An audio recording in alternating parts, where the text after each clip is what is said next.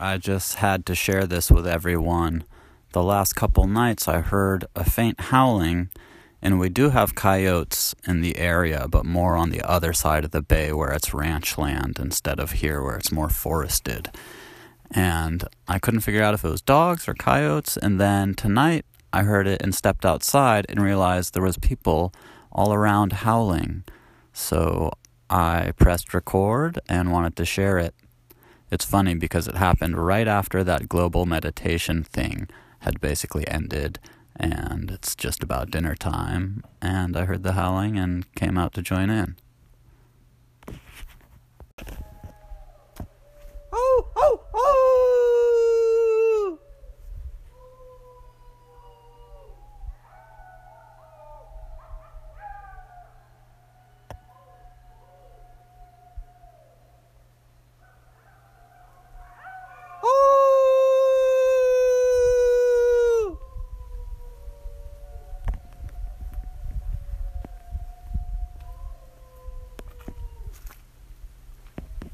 That, my friends, is Howls of Solidarity.